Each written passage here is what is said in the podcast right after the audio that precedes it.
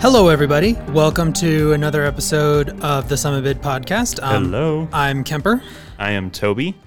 and We are here in the Summit Bid Gallery Yep. um, for another episode. And uh, today we're going to go over some um, some interesting mountain news, as well as a little later in the episode we're going to uh, launch into talking about Instagram, kind of the state of Instagram, or just social year. media in general. To a little bit, I guess, but Instagram for sure is the main one Yeah, for sure. because there's some weird things happening with Instagram. There's weird things happening on all social media, but Mm-hmm. Yeah, Instagram for is sure.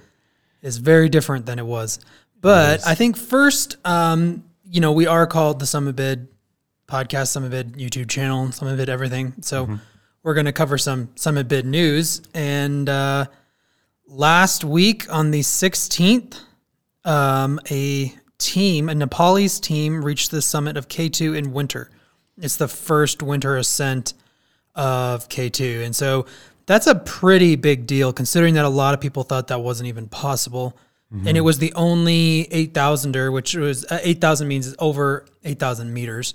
So they call them 8,000er, um, not summited in winter. So, um, and it, it really, it's quite a feat for several reasons. I think there's some, uh, like technical reasons that it's super hard. And then there's some kind of social reasons that it's a big deal too, because um, they're actually a Nepalese team. So they're not Nepalese climbers working for another team. They, you know, they're not Sherpas for, you know, you know, some American team or British team or whatever. They are actually a Nepalese team that summited it. So, um, representing Nepal. So that's a big deal. Um, I feel like kind of a step forward for, you know, kind of the, the climbing community and all that. I just think that, that that's a really kind of a, a cool thing. Yeah, and uh, just to give some perspective on uh, how difficult um, climbing it in the winter is, it was climbed for the first time uh, on July 31st, 1954, in the summertime.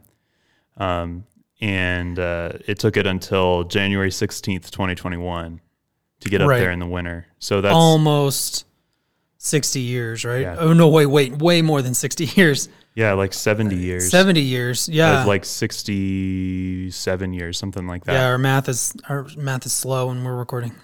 Indeed. Um, wait, I'd so yeah. Well, and then K two is just is crazy. It's only been summited like something like six hundred times total. May even be less than that. I think I read something around 400. Yeah. So like, um, and the the the how dangerous it is is absolutely insane. So to kind of put this in perspective, climbing Mount Everest, which is considered most people are like, oh wow, that's a super dangerous thing to do. Like one one percent is the death rate on it. So about one out of every uh, hundred climbers dies on Everest, which is that's pretty low for a high mountain peak like that. I mean, it's still like one out of a hundred. You know, that's that's you know still pretty Yeah. high. Uh, that is pretty high. On K two, it's one out of four. Ooh, so, so that's 25%. twenty five percent of people who have summited to died ratio. So that's like K two is in, insanely dangerous. Um, there's some uh, cool. It's not about this expedition, but there's some cool. Um, uh, you, there's a cool YouTube video that actually came out last year. I think they summited in 2019. Um, I can look up what it's called and we'll link to it in the description, but it's really kind of a, a great overview over climbing the mountain. And uh, the photography on it's really good. The videography on it's really good. Um, I love how the way when they shot this, when they're actually, when they make it to the summit, spoiler alert, they make it to the summit. But it actually feels like you can see space like the sky starts looking like like when you're really high up in an airplane you know and you feel like oh wow you know you can kind of see space. It's kind of like that but they're like standing on the mountain. Uh, the video is called breathtaking k2 the world's most dangerous mountain uh, on the eddie bauer youtube channel. And then there's also a, a fascinating book by ed viesturs called k2 the savage mountain i think Mm-hmm. that I, I've listened to. I have the audiobook of that's that's really good. So K two is just kind of a fascinating mountain.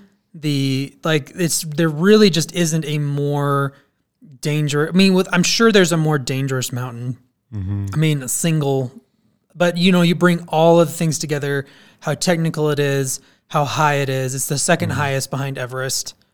Um, so it just really is, and where it is in the world, it's in the Karakoram range in um, the Pakistan uh, Chinese border.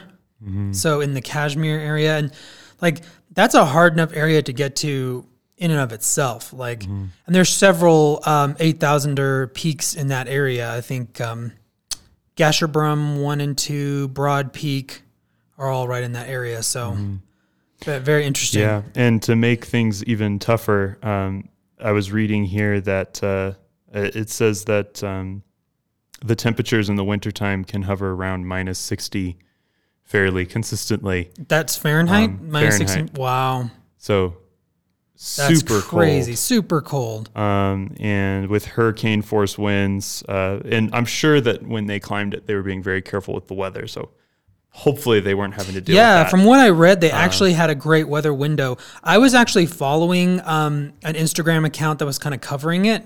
Mm. Um, and that was kind of interesting. They would post updates and like their base camp and like what they were doing. And it felt like, like, you know, watching them on Instagram like that, it felt like all of a sudden they had summited. And I felt like there would be more build up to it. It was just like, they're like, oh, we did it. We summited. And I'm like, wow, like it feels like just a couple of days ago you were hunkered down in base camp. But Mm-hmm.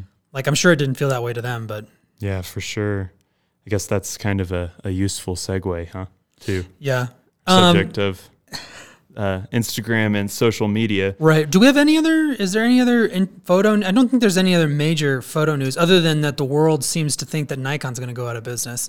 That's all over everything this week. That uh, that because they're moving manufacturing out of country and and all this stuff, everyone seems to think out of Japan, country being Japan.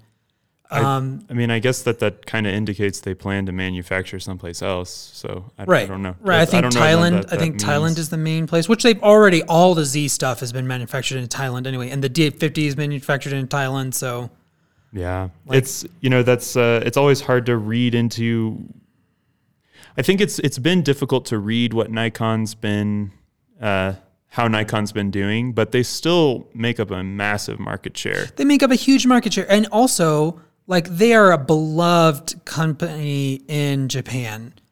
I think that's something that we're overlooking. We're just like everyone's on YouTube and and you know um, photo blogs and stuff are just like like you know they're trying to read it like it's a sports thing, but it'd be like you know uh, if like well take for instance coca-cola you know? Like that's an american institution. And honestly it's actually you know on a little side note coca-cola is not doing great. Um, 2020 was really hard on it. Yeah, because people just aren't buying and drinking soda in the same volume that they were but mm-hmm. you know when you think about it you know like coca-cola is is like the you know it's just not going to go it's not going to go out of business as fast as you know another company because it's a mm-hmm. beloved institution even if it's hard to have financially make it. And and I think Nikon is that way in Japan. Mm-hmm. You know they were a major breakthrough on cameras just in general. Like we forget how how young photography is as an art form slash you know technical arena. And Nikon was on the forefront of of really just you know making it possible. Well, and it's also just the idea that the uh, that their base is really going to abandon them. I just don't think. I think that there's a self-selecting thing that happens with people that pay attention to photo media. That that people switch a lot and are really volatile with wanting to be on the system that's doing the best right now. And to be clear, that's a fine way to live. It's just not how most people live.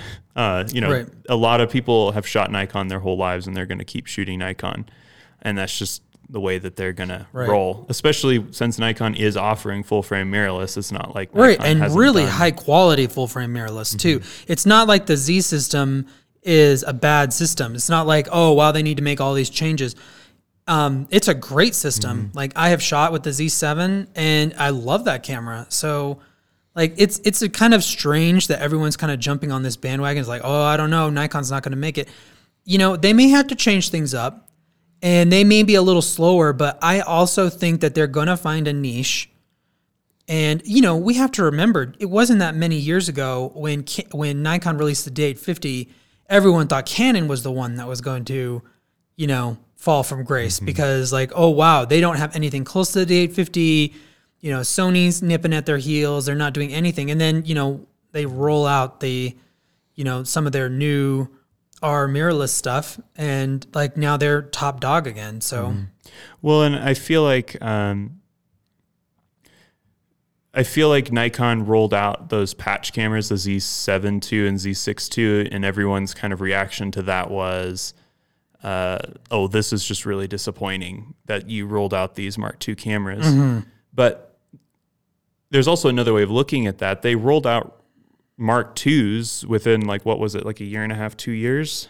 Uh, I think it was um, August 2018. August the Z 2018. system. So then that was right at two So years. right at two years. right at two yeah. years, they rolled out an update. And, you know, granted, from my perspective, I, I would have needed to see a couple different specs. But if the Z6 II had had a flip screen, Oh, you Like- just thought about it. all of a sudden that's Yeah. that's I mean, and the thing of it is, is also I know I could use the Z6 II. I'm not going to pick the Z6 II over uh, what Canon's offering right now, but um, you know, it, it, it's just the idea that you can't use Nikon professionally Right. is just weird. It's the Well- same idea like, oh, you can't use Panasonic's cameras. You Right. absolutely can. Right, yeah. Just there's reasons to choose not to. Right. I think that the Z system had a really, really rough start. They had the one camera slot gate, which is, but that was bizarre in and of itself, how amazingly like hard everyone was on it for that. Um, I don't think anyone could have seen that coming, considering that Sony had just added another card slot like six months before. Like it was a relatively new thing, and it was an XQD card slot, which is way more reliable than SD. So mm-hmm. there was definitely this argument to be made, and then the autofocus version one firmware of the autofocus on the Z system was meh. Mm-hmm. But the thing is, is that Nikon fixed it quickly, and their autofocus is great mm-hmm. in low light. It's better than Sony. I used them side by side, and Nikon's low light, like I focused on the stars in astrophotography, which is not something I was able to ever do with Sony. Um, the Canon R system also can do that, although I feel like Nikon's was a little smoother with that. It could be because I was using a faster lens on the Nikon. I was using um, a uh, 15 to 35 2.8 on the Canon, and I had the 20 1.8 on the on the Nikon. So that could have been the difference there. But like the autofocus autofocus system, it may not be quite A9 level, but it certainly is um, more than adequate. Like better than their DSLR. So you know, so I think they had a rough start. Um, I also think that Nikon was sitting the prettiest um, between Canon and well, between Canon and Nikon. Sony was doing well with their development, but Nikon was was sitting prettier than than Canon because they had the D850, which mm-hmm. is below. I've never. Is there another camera you can think of that's as universally beloved as the D850? Just like no criticisms ever leveled against it. Like I, I from a photographer's perspective, no, I can't think of any camera off the top of my head. I do think from a video perspective, the D850 was very good, but the fact that it just the lacked autofocus, wasn't good. Well, but um, think about it. struggled with it. when the D850 came out, I remember it was like one of the first ones to have full frame 4K, Mm-hmm. like actual full frame. It was a huge deal that it had that and video. Mm-hmm. So I think people forgave um, the autofocus thing. And the D850 is like of, of any DSLR that you could go out and buy, other than Canon's 1DX3, Mm-hmm. which they just released last year. Um, like the D850 is far and away. It might be like I bet they're not that expensive. I, you know, we should see what they're going for nowadays. But the D850 is a great, um, great camera. So and it's also just got that massive lens lineup um, supporting it. I mean, Nikon developed that lens lineup for 50 some odd years or, or more. so you can get a new like used D850 for eighteen hundred bucks. Uh, you can get it brand new for twenty six, which actually is uh, that's still pretty up there. But it looks like there's pre owned ones for eighteen to two thousand, so almost the same as the Z7. Because I was just looking at Z7s on here, and they're the almost as going for almost the same amount. So that's kind of that kind of just shows you how respected. My prediction with Nikon is is that I think that over the next year to two years, they're going to slowly build a following with their Z system, and and I think they're going to start repairing some of that reputation, and they they may be kind of a, a, a go to respected brand. You know, I, I could see Sony switcher. I could see people Sony shooters switching to Nikon because of some some new thing from them, and you know, and and Sony is is uh, it's definitely gaining ground the quickest probably. Mm-hmm. Canon's still playing catch up largely. I think Canon's doing really well. Canon's playing. Um, I think Canon is no longer playing reputation catch up. The R5, they did make the right gamble with the 8K and some of the mind blowing specs on it. Mm-hmm, mm-hmm. I think that your average person thinks the R5 is, is amazing, and I think that the it would have been great if they could have not had the 8K situation. But I do think that the narrative wouldn't have been that the Canon overheated. The narrative would have been Canon released an R, uh, uh, an A7R2, um, five years later. Would have been the narrative if it had just shot 4K or something. right. Um, and that wouldn't have been fair, but Right. it would have been a fair spec sheet comparison. It would have been a fair. Well, really, when you look at the spec sheet to spec sheet, the R5 looks a lot like the A7R2. Mm-hmm. Now, having shot with both of those cameras, they're in different centuries as far as like usability. Mm-hmm. But spec sheet wise, they're very similar. Mm-hmm. Um, so yeah, And, and I think that if I had a suggestion for Nikon, this may sound kind of weird, but I think that YouTube is driving the YouTube is is currently driving a lot of the at least the vocal photo community's perspective on things. And while I think that Nikon's done a lot of great work to bring them from not great for video at all to very competitive with uh, 4K 60, two 4K 60 cameras. Right. Um, one of which is just, I think, $2,000 or so, the Z6 Mark II. right. Uh, they've put in F-Log. They've mm. they've done a lot of things to kind of piece things together, and I would love to see them release a a video first camera because I think that that with a flip screen with their autofocus they already have basically put everything into a camera that's marketed and has a couple extra video features like no record limit mm. stuff like that. Mm-hmm. Mm-hmm. Um, and all of a sudden I mean, we could look at Nikon. I'm not saying we would switch to Nikon because I really like a lot of the stuff that Canon and, and their ecosystem's doing. Yeah, But yeah, I'm just saying sure. that all of a sudden you would get a few YouTubers switching over to it. And that would just help Nikon feel present because I feel like Nikon's very present in the photo only community. People that really They only are. think about photos. even on YouTube. So like um, I can think of several uh, respected YouTube still photographers who use the Nikon Z system. Um, Hudson Henry, he does great stuff. He does stuff, you know, he's very similar to us in that he does a lot of landscape and mountain photography. I think he's out in Oregon.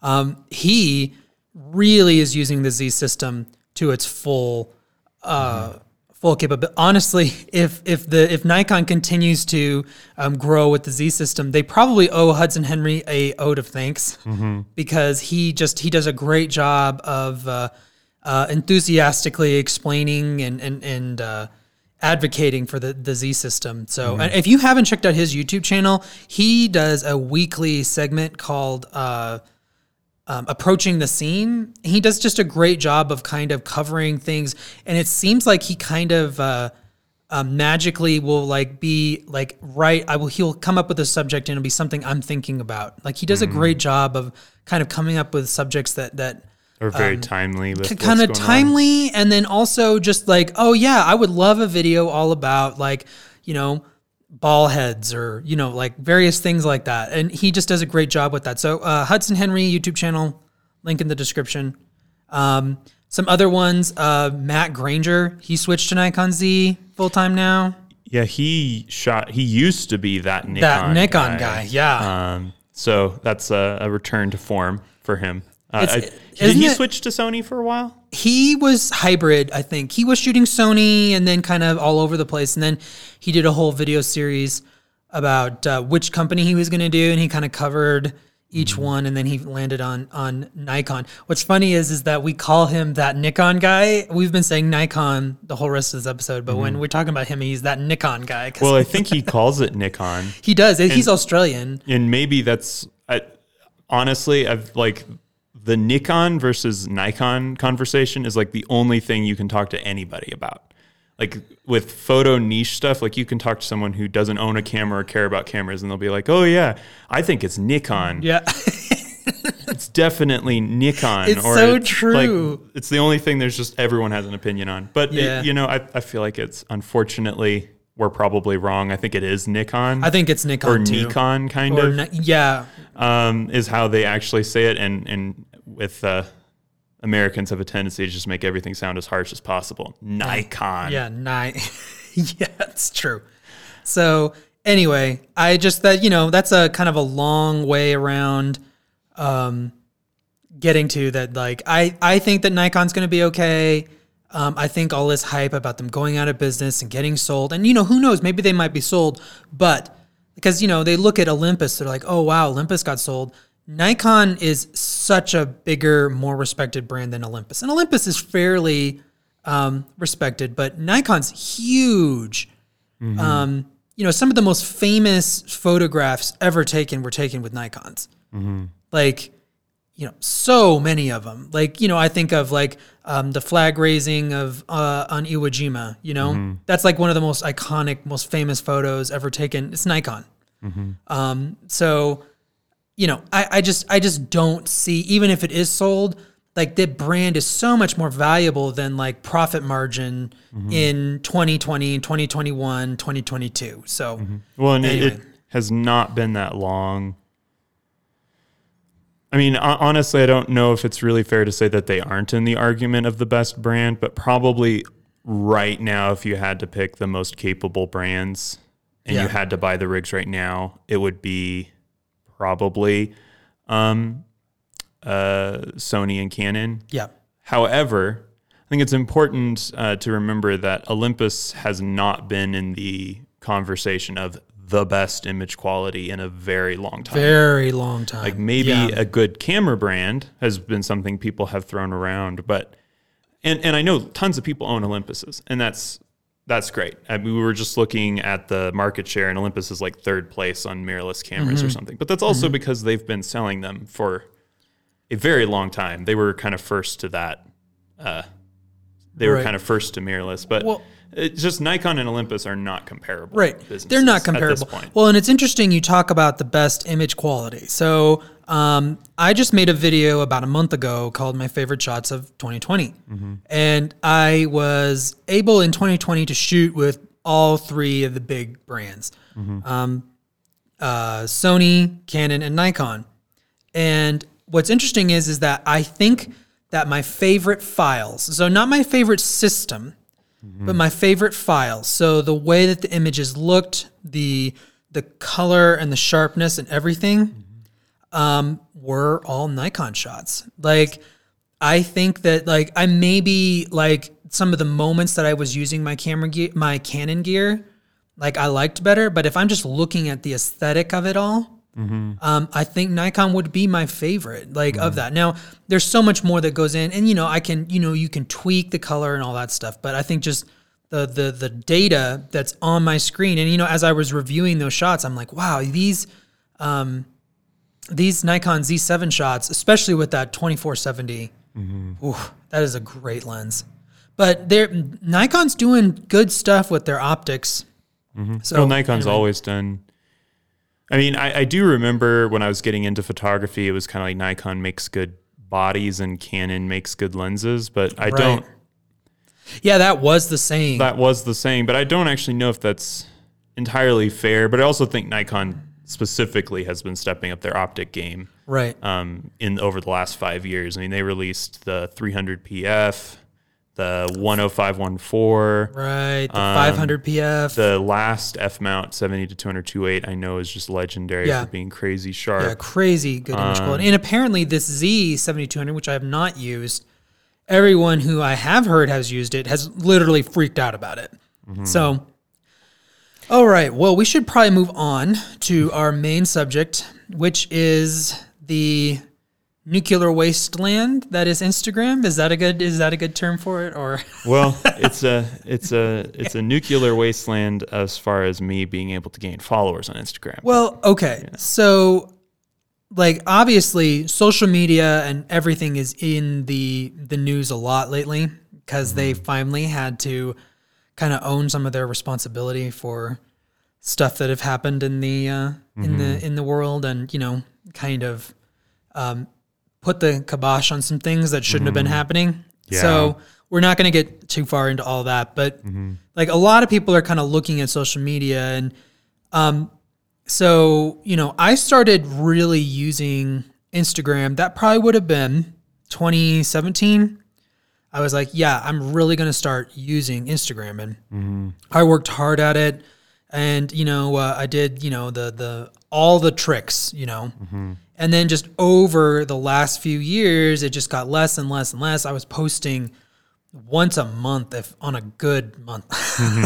it was not very often I was posting because it just there wasn't a good, there wasn't certainly wasn't a positive feedback loop, and um, it just wasn't it just it wasn't very fun. And i just didn't spend as much time on instagram. Um, this last year instagram got significantly more political which definitely pushed me away from the platform. Just like politics on social media is something that i just really i don't like. Um, i just it just it just like yeah it kind of like almost gives me an anxiety sometimes. So i just don't like it. And instagram got more political so i was spending less time on it. But kind of going into 2021 i'm like well you know and we need to continue you know, we need to up our social media game basically. Mm-hmm. You know it's just important. That's how people discover you that's how people learn what you are and mm-hmm. all that stuff. And instagram is still the only platform that really does anything good for still photography. Now mm-hmm.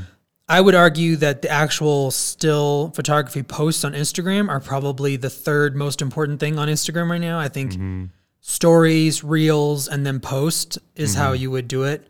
Um, I think that that uh, the reels is a fascinating thing. You know, we can get on that sidetrack of competing with TikTok yeah, for sure. which they did it they did well the um the stories were competing with snapchat right and then the reels were competing with tiktok what's interesting is, is that stories pretty much killed snapchat all but killed it but reels has done nothing but honestly promote make tiktok more popular because people Yeah, are like sure. oh wait there's this other platform that actually does it better than instagram does so Well, and all the content was copy and pasted over from TikTok. Which like you can like- see the little TikTok uh, uh, watermark, if you will. whoever's running. TikTok, they they're they're a smart group of people, making it so easy to save videos from TikTok, Mm-hmm. making it easy to share to Instagram from TikTok. They're Mm-hmm. just like, oh yeah, do it, and then but they leave that little watermark, and then like you said, Reels is just kind of like poor man's TikTok. And Instagram's gonna have to figure that out. And IGTV is s- still a disaster. Yeah, I, I don't know entirely. I just feel like Instagram was obviously IGTV is trying to compete with YouTube. Mm-hmm. I feel like that's obvious. Well, they do a horrible job of it. I, I know, and and there's two. I think to me though, there's two huge things missing, and one of them may surprise people that I think it's missing. Mm-hmm. There's no ads.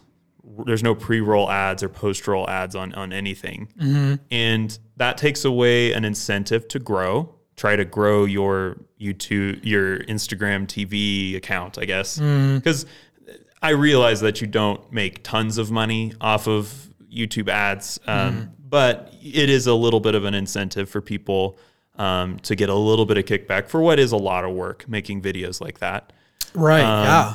And then the other huge thing is, is it's just not easy to search. That's And- that's what I was gonna say. It's not easy to search.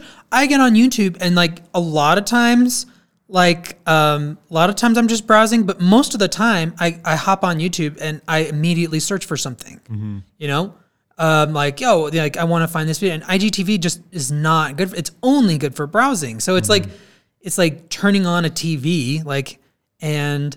Like not being able to change the channel or look at the TV guide or anything. Like it's just like, oh, it's like hotel room TV watching is kind of what it is, you know, where you just you flip the channel button until You go to sleep. To, yeah, you go Um, to sleep. Yeah. but I I feel like there's still an opportunity. Instagram's still big enough they could still fix these things Yeah. if they really wanted to. But it, it seems like they don't really. Sometimes it feels like they kind of don't want IGTV to be that successful.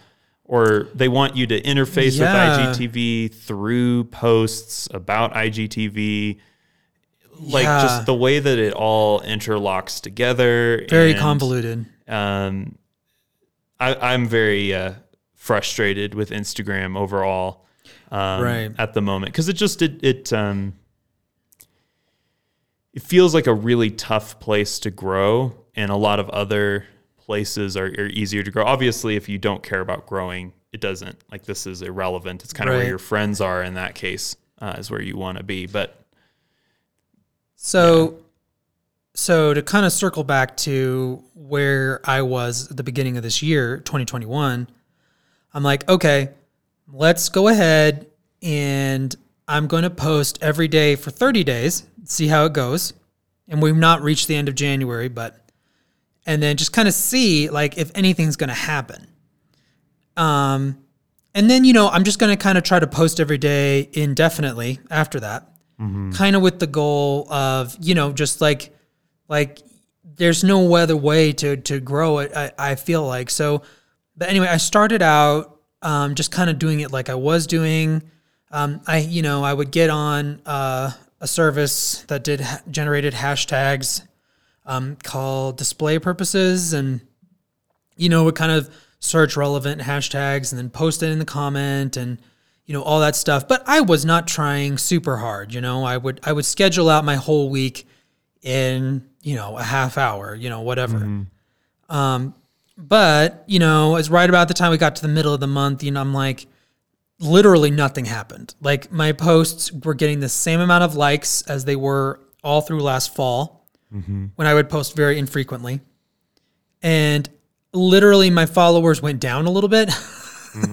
Um not much but went down a little bit. And I'm like, this is crazy. It's just going nowhere. It's like treading water.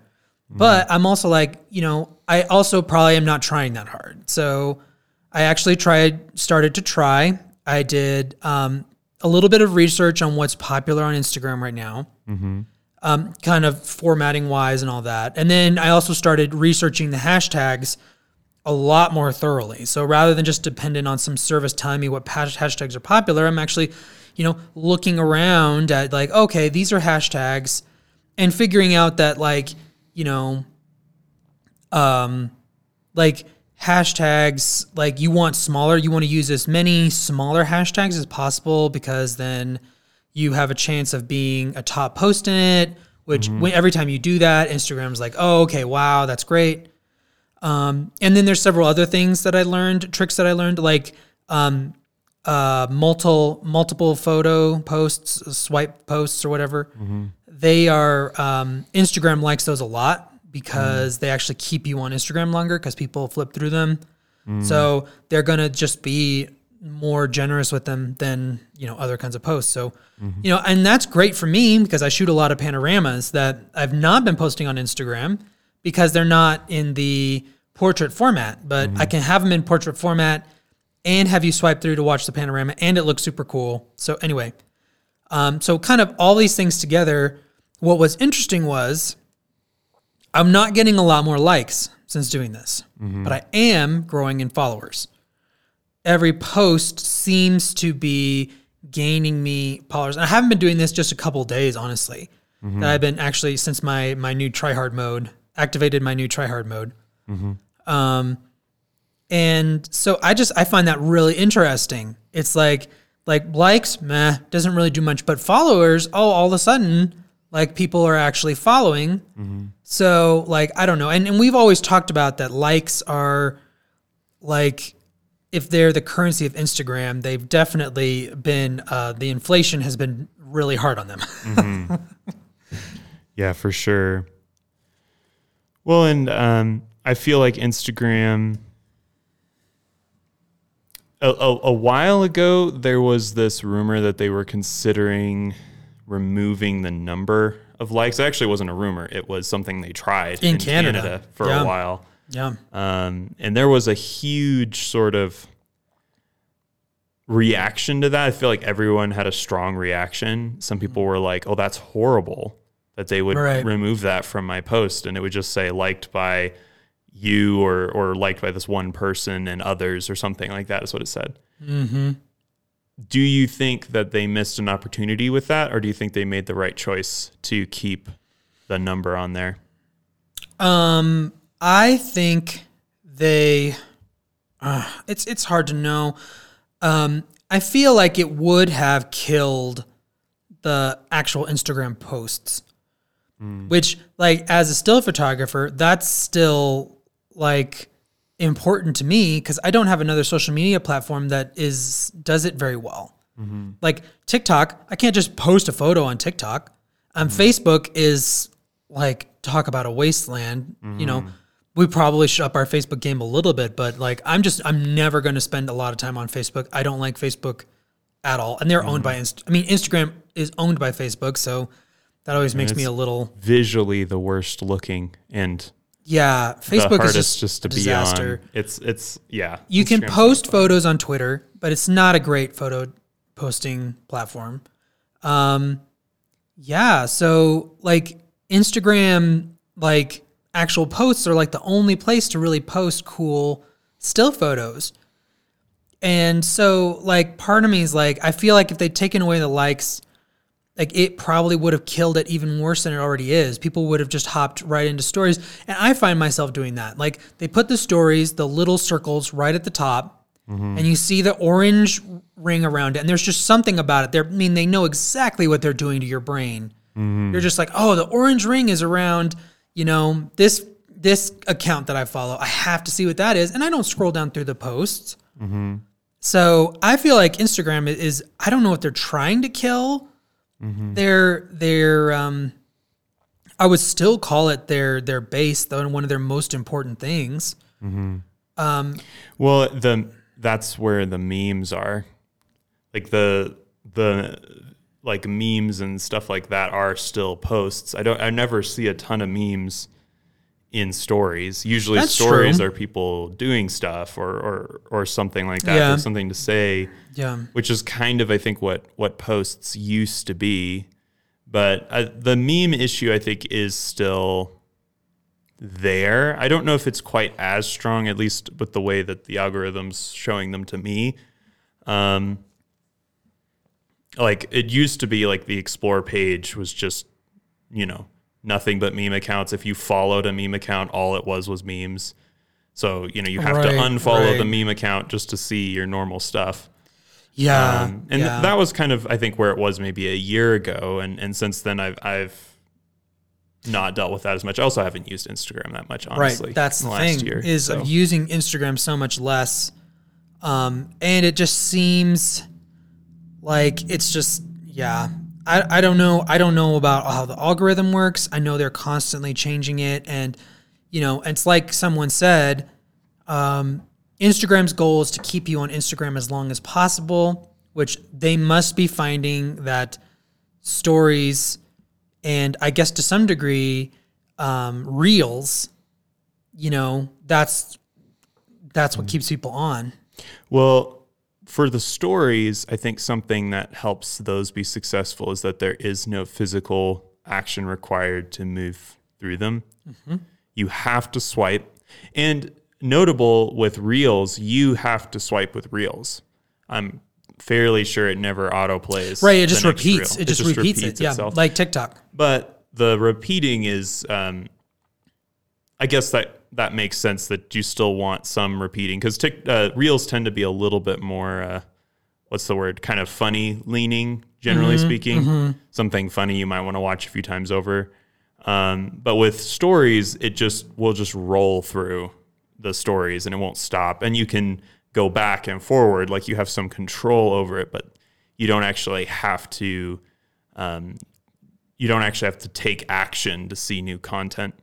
Um, on uh, on the stories. So Right, I right, wonder right. if that kind of helps them, like helps you get views because I've always gotten a lot more views on stories than anything else on Instagram. Yes. stories have always been Yeah. the most successful thing. Um, uh, I've never. It's never been the most inspiring thing to me. I know some people really click with that. And it is a really interesting thing with Instagram now to point out that there's like four different things you can do on Instagram. Right. And on TikTok, you can't do that. And on YouTube, you can't really do that. YouTube tries with letting you post photos and stuff like it's Instagram or something, but Right, right. the community posts or whatever. people use yeah. that for uh, polls mostly. They use them for polls. They use them to promote the the YouTube video that they just posted. So Mm-hmm. they're not using them for anything but that. Well, but I think you could just as quickly argue that like is four things too many? Like should Instagram like on honestly, part of me wonders whether like I don't know if you remember this, but when IGTV first came out, they launched it as its own app separate mm-hmm. from Instagram. And they're like, oh, but then they started like, oh, well, now you can access it in Instagram. Mm-hmm. But part of me wonders, like, would it be smart to like have it like parse it out mm-hmm. so that honestly, so that like everything has a little bit of breathing room, you know? Uh, it feels like Instagram is somewhat content to be competing with itself. Whereas, like, you know, sometimes I would might be in the mood to go through stories, and sometimes I might be, you know, in the mood. If I'm going to go through reels, though, honestly, I'm going to TikTok. TikTok just does it so much better than mm-hmm. than Well, reels does. the same stuff anyway. Right, and it's on the same stuff anyway. But you um, know, if I want to just scroll through posts, like I, I, you know, it would be nice to be able to do that without, you know, the the competition, so to speak, of uh, mm-hmm. That's an interesting thought. I, I feel like in Instagram's head, I think that they're maybe thinking, oh, you can look at a couple posts from your friends and then you can watch their stories. Like, I still think in Instagram's head, they're thinking you and the people you know. And on this mm-hmm. kind of podcast mm-hmm. and a lot of this, you know, like influencer stuff that is on YouTube and other places talking about growing and stuff, they forget that I think that's that's Instagram's focus more than mm. I think that they they don't necessarily find influencers bad, but I don't know if they they really view them as like the how they expect people to use the platform is this creator consumer relationship that influencers create right. on it their platform. It seems very prevalent, though, right? Well, I think that that just happens. Like you can't stop it from happening. Mm, You can't stop someone's post from being sent to other people and something funny being spread viral. And they, they don't want to avoid that because it increases people's time on the platform. Right, right. But I still think that like so many stories that I watch from like people I don't really know, but I follow them because I like their photography or something. Some reason I, I, I follow them right, right. like I'll kind of watch their stories, but like I'm much more interested in the people that I know what they're doing because just the nature of stories is what I'm doing right now. I'm more curious That about is true. that. That is true. and then with reels, I do think it kind of steps out of that a little bit, um, because I think reels are a little viral. Right. There's more production viral- value, for lack of a better term, with reels. There's more going on for sure. Yeah, Like anything yeah. from music to whatever. And and I heard a this is kind of a side note, but I do think it's really funny that TikTok has just copyright music is just everywhere on TikTok. Right. It is just snippets, which I think is the actual reason that they don't care. But on YouTube, you use snippets of actual music and you get Oh yeah, and copyright music trouble. is is the lifeblood of TikTok. Mm-hmm. Like that's like how it how it exists. Yeah, and sound effects like things from movies Right, and all that kind of thing. And I think Instagram has the same somewhat rule set going on there. I mean, there are all there's lots of music, uh, Yeah. copyright music on.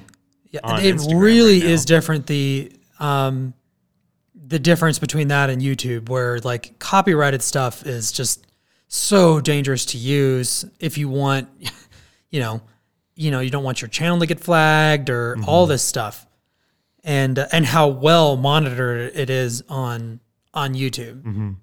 I mean, and monitored and so in support of the copyright holders that you can basically claim anything is against your copyright. and you can cause issues. Like YouTube Right. will demonetize a video or something Like so quickly. so yeah. quickly. And it's just, it's interesting to me that I'm, I'm curious to see if, Which do you think is right? Because like I could see an argument for YouTube being like over policing, but I could also see a strong argument for being like, "Hey, TikTok, you are basically exploding on the backs of people who aren't getting anything from it."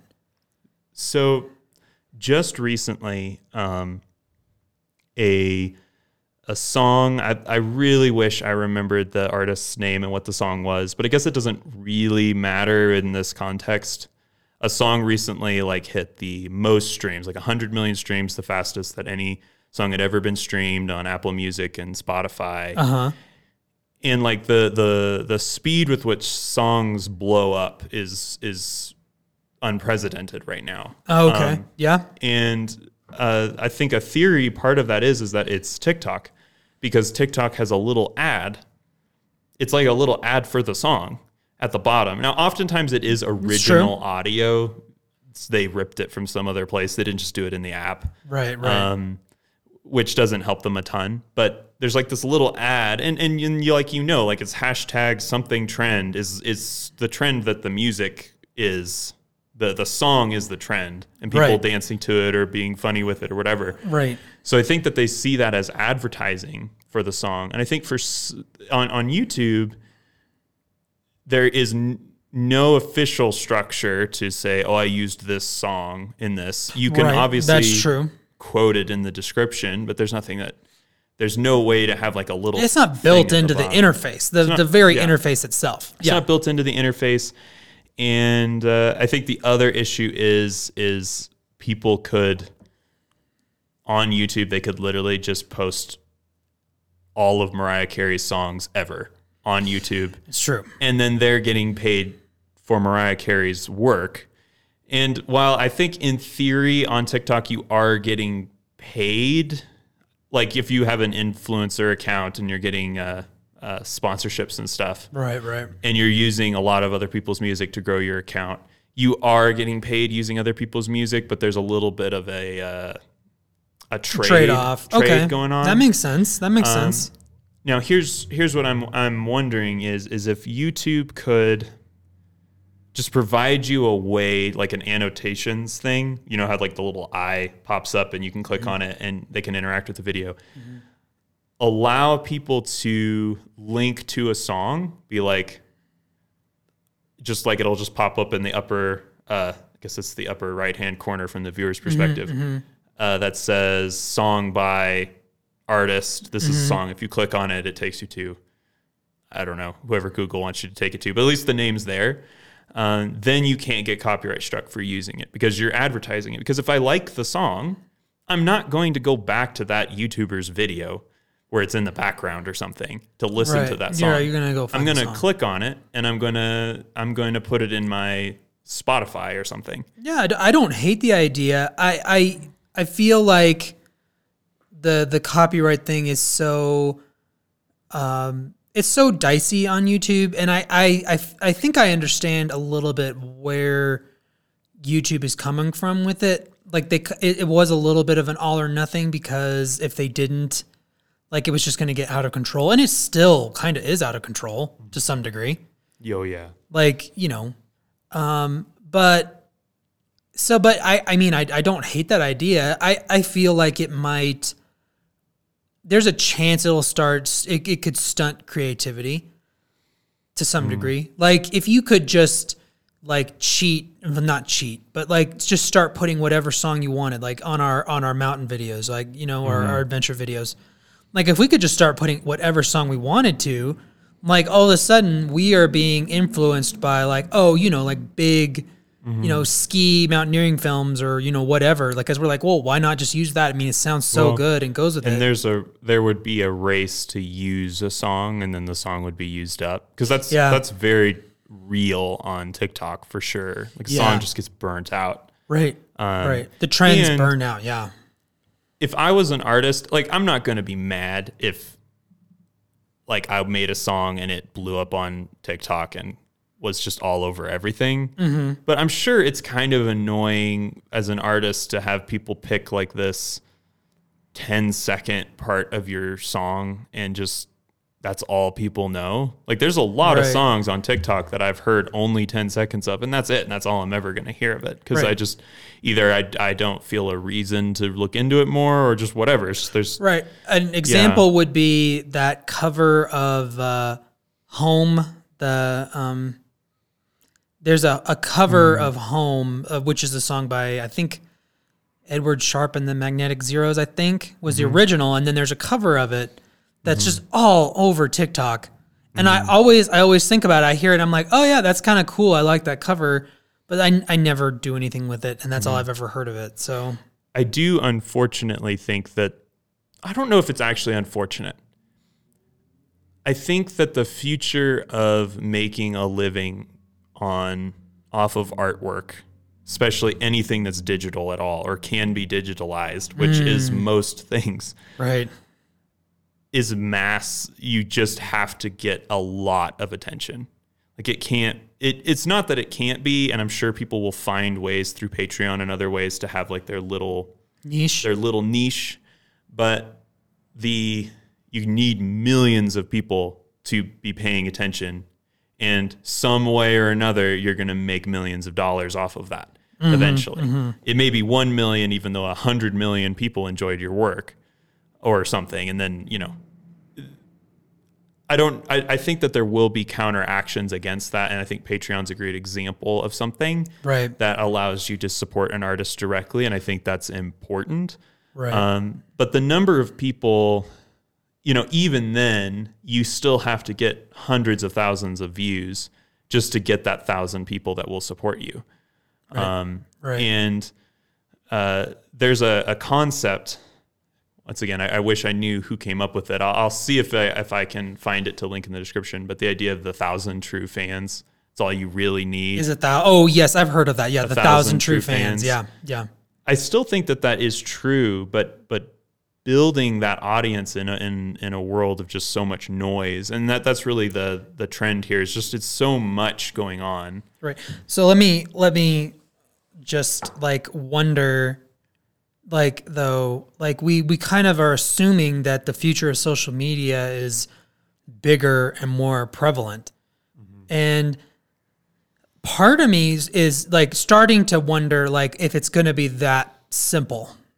Um because kind of what's happened just recently like um like all of a sudden it's splintering for one thing. Like a lot of people are leaving certain platforms.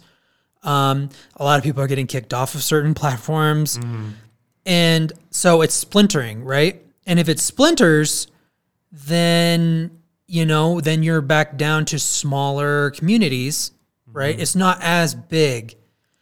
And part of me wonders if that's actually what is what's, you know, like I don't think I think the monolith that is Facebook and Instagram and Twitter and and now TikTok ish. I think you know TikTok still has a long way to go before it's it's you know as integral it's, as it's not afraid of the Vine uh, fate. I think it still could have the the fate of Vine. I think it could too. Yeah, it, it almost did, kind of. it almost did. Yeah. Um, well, if 2020 hadn't happened, like where a lot of people didn't have as much to do, I don't know that TikTok would have um, grown like it did. But but like I, I do feel like you know you have to look at it and like we're so apt to think well well the future is social media and I think to a degree it is but it may look different like right now maybe you have to have that huge audience but maybe not in 5 years like maybe like you just have to be on the right platform for the audience that you need because it's going to splinter out. Because I mm-hmm. just like it, it feels like a little bit like some of these big platforms are starting to to at least buckle under their own weight a little bit mm. with even what they're able to do. Like mm-hmm. you know i don't think that facebook was like oh wow we're going to have terrorists organizing on our platform. Mm-hmm. They maybe thought that they would but it wouldn't be as you know prevalent and and dangerous as it is. and difficult to like I think that people I think people underestimate how difficult it is to police something as big as Instagram or Yeah. Facebook. Like you just have to build robots to watch it for you basically Right. because you Right. can't have humans monitoring every uh, group chat on Facebook Right. and and and you can't rely on people to report either. I've reported very few things, and usually it's a very specific set of things because I, I don't want to be an extremist thread, so I'm not there to report it in the first place. Right. And I'm it's not going to suggest it to me. The algorithm's good. It's not going to recommend it to me. Right. It's going to be like, oh well, he wouldn't care about that. Um, I'll show him this uh, mountain photo or something. Right. Exactly. Um, so you, you can hide in corners. And, and to what you're saying here, um, Parler was a social media platform I had never heard of right. ever Oh, yeah. before like January 10th, like a week ago or, or a little over a week ago. I heard about Parler for the first time. I still have no clue what its shtick is or how it works. its shtick is that it's is that it's um total free speech, so they're not going to mm. censor you or whatever. Immediately ran into huge problems with that because now they've been kicked off the App Store.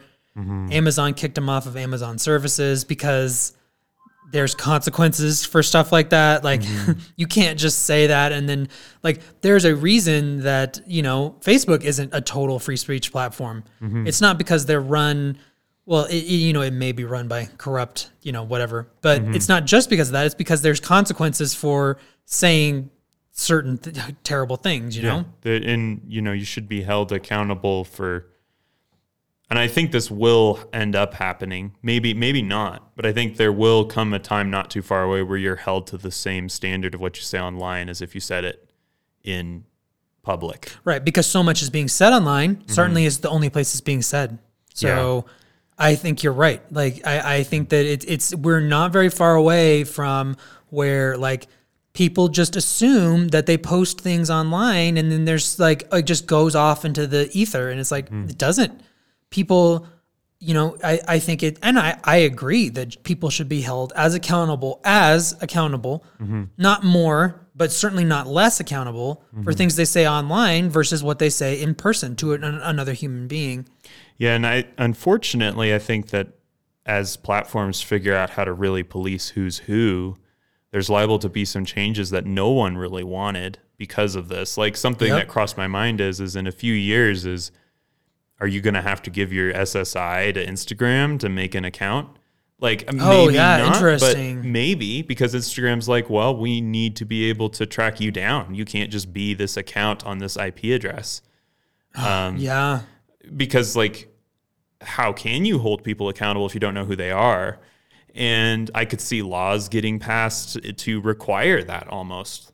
Like to some point we're going to open I had Instagram not thought about that at all. that's going to be required. Now i don't really want that to happen but i really don't want them to become hotbeds for extremists of any kind.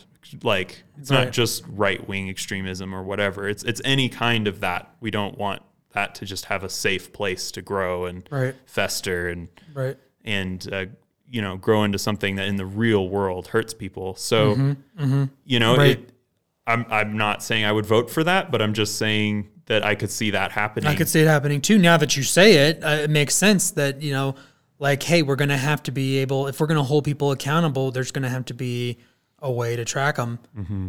And, you know, so, well, on that note, we, on that depressing note now that we, you know, like it's either the government overlords or the social media overlords will be completely tracking us, which they already are, ladies and gentlemen. Sorry It's, to break uh, it to you. it's uh, tragic but it's true Yeah. we may be uh, finishing up this episode but i really think we should follow up with your uh, Yeah, your I, I will. I am going to follow up on kind of how things go now that I'm kind of uh, figuring out and, and actually putting some effort in. Um, and so yeah, I, I may make a video about it, or we can talk about it on the podcast. You know, kind of like what happens. Certainly, at the end of this month, I'll probably be like, "Here's where I was at the beginning, and here's where I am at the end." Um, I think spoiler alert, it's not going to be very different, unfortunately. But Well, um, you never know. I, I mean, as we all know, sometimes Instagram picks up a post and is like, "This is the greatest thing ever," and then it's true. you get it is true. tons of likes out of nowhere and views and everything else, and then you your next post gets thirty likes. But you know that's okay. Yeah. Um, one thing that, like, a little thing I wish that Instagram, if Instagram is listening to this or Facebook or whoever's listening to this, I mean, I feel like they have to be listening to Is- it at this point. I wish that on your feed, like, this is just like a quality of life thing that they've needed to fix for a long time. You could, like, show, like, where the thumbnail is so that it's not just posting like a chunk, a weird chunk of your photo. Mm. Because, like, almost all photos going up on Instagram now are, are four by five, right? They're not square. Mm-hmm. But the feed treats everything like it's still square. Like when you mm-hmm. click on your profile, so like you're seeing like weird, like tops of mountains cut off and people's heads cut off and all this mm-hmm. stuff. Um, I wish they would just make it where you could like select your thumbnail, kind of. Um, it, I don't know how hard that would be, but boy, that would be a big quality of life. You're kind of like the Squarespace thing where you Uh, yeah. can add the focal point. Yeah, like the, little focal point. circle. Yeah, exactly. At Yeah. the focal point. But um, anyway, that's just like that's my little parting. Like, hey, Instagram, this would be awesome if you did this. So, Okay. all right. right, well, um, speaking of Instagram, uh, if you could follow me, I'm at Summit Bid. So, Yeah, and we are at Summit Bid on TikTok right now, oh, that's right. and yeah. there are only uh, two videos on there. But uh, go check them out, and uh, hopefully there'll be more on there in the near future. Yeah, for sure. Um, and also, um, you know, uh, like this video, subscribe. We are also audio only on iTunes and Spotify. Um, yeah, we. Mm-hmm. And uh, if you are listening to us on iTunes, you can also subscribe to our YouTube channel. yeah, we're just covering all of our bases here. Yeah, for sure. All of our bases. All so, the social medias. Yeah, well, we appreciate you for listening, regardless of how you're consuming this. And uh, we uh, hope you have a fantastic week. All right, bye. Bye.